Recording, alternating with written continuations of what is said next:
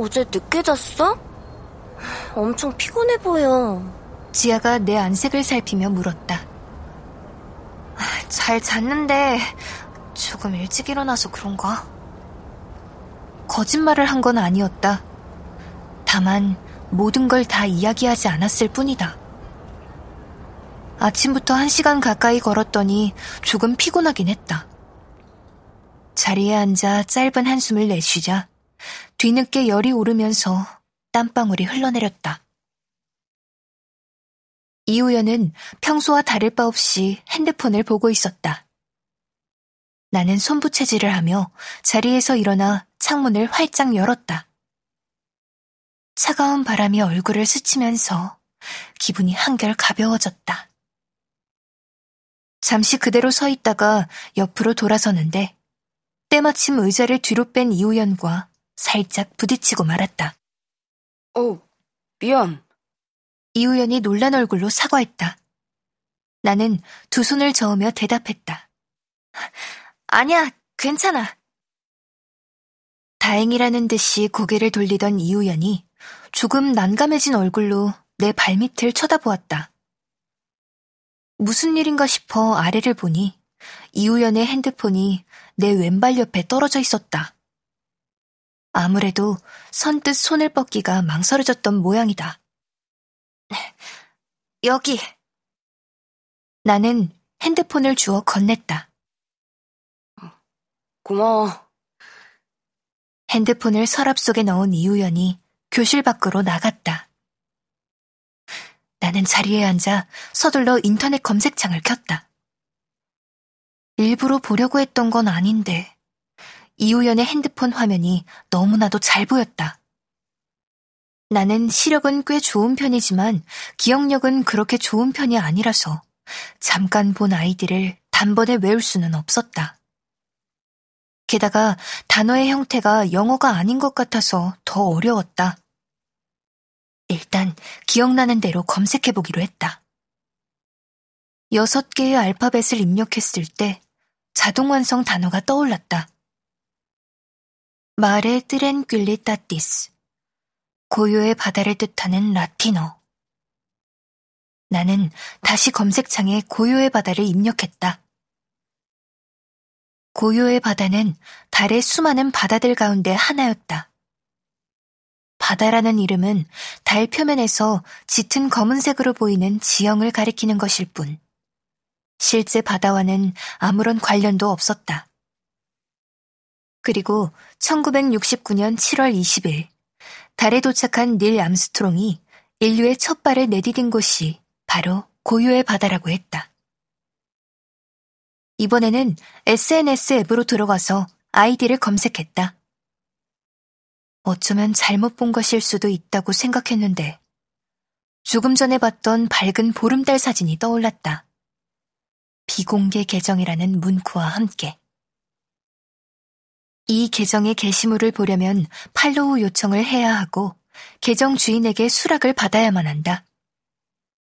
고요의 바다가 이우연일 수도 있지만 그렇지 않을 수도 있었다.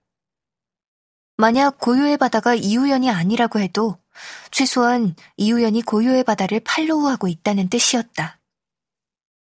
고요의 바다 팔로워 목록에 이우연의 계정이 있을 것이다. 그렇다면 고요의 바다는 누구의 계정일까?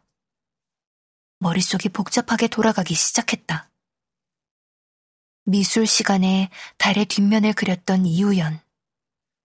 달이 그려진 이어폰 케이스를 선물한 고요.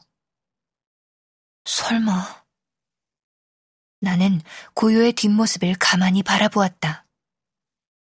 메시지 앱도 사용하지 않는 고요가 SNS를 할 확률은 그리 높아 보이지 않았다. 그러나 둘 사이에는 분명한 차이점이 존재한다. 메시지 앱은 핸드폰 번호를 아는 사람이라면 누구나 접근할 수 있지만 SNS는 설정을 어떻게 해두느냐에 따라 완전한 익명성이 보장된다.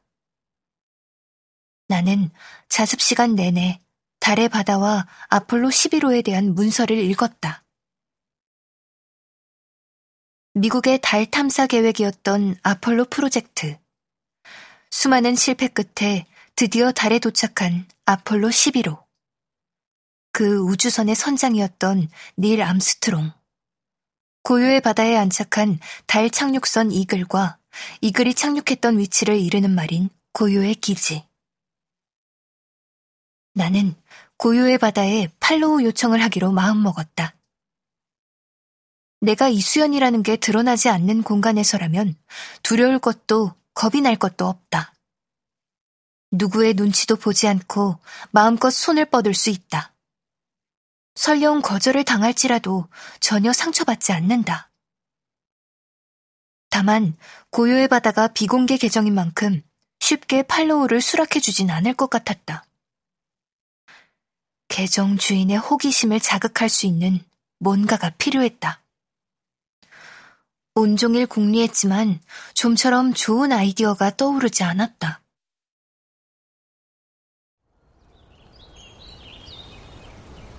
아파트 입구에서 지아와 헤어진 후 천천히 발길을 옮기는데 작은 종달새 한 마리가 내 앞에 내려앉았다.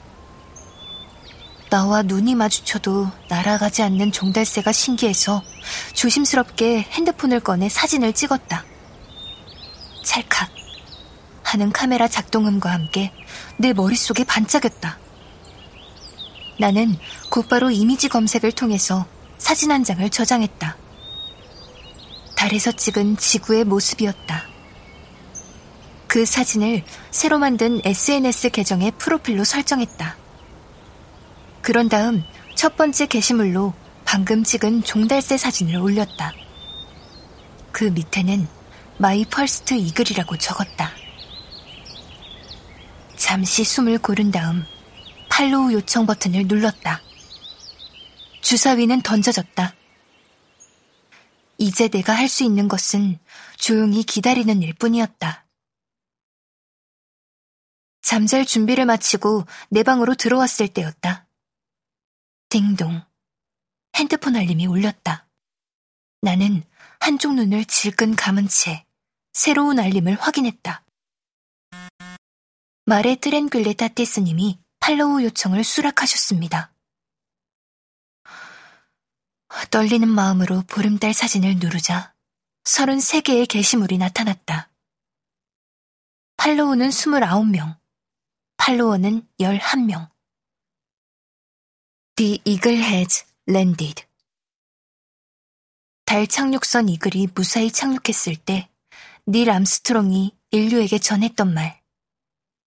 저 한 문장이 내 계정 아이디였다.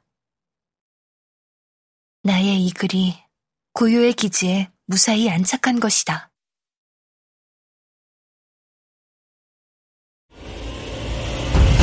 KBS 오디오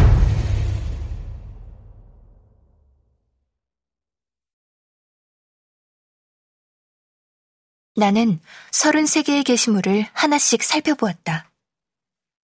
특별히 눈에 띄는 것 없는 소소한 일상에 관한 사진과 글들이었다. 길가에 핀 이름 모를 꽃과 연보랏빛 노을, 만화 캐릭터가 그려진 티셔츠, 그리고 무지개 케이크 한 조각.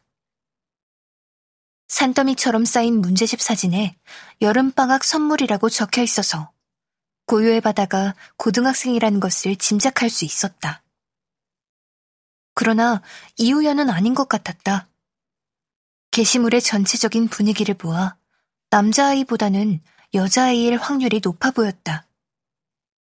그때 새로운 메시지가 도착했다. Who are you? 고요의 바다였다. 나는 이런 상황을 대비해 미리 생각해 두었던 답변을 보냈다. 아이디를 고요의 바다로 하고 싶었는데 이미 사용 중이더라고요. 무슨 계정인지 궁금했어요. 곧바로 답장이 날아왔다. 아하, 그럴 것 같았어요.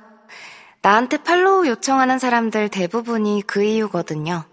그냥 평범한 계정인데. 그래도 한국 사람은 오랜만이네요. The Eagle has landed. 닐 암스트롱이 한 말이죠?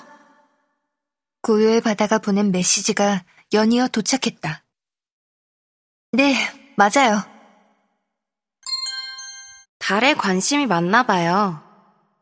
꿈이 우주비행사거든요. 이건 결코 미리 생각해둔 대답이 아니었다. 정말로 손가락이 제멋대로 움직였다. 나는 내가 쓴 메시지를 보며 헛웃음을 터뜨렸다. 세상에, 우주비행사라니.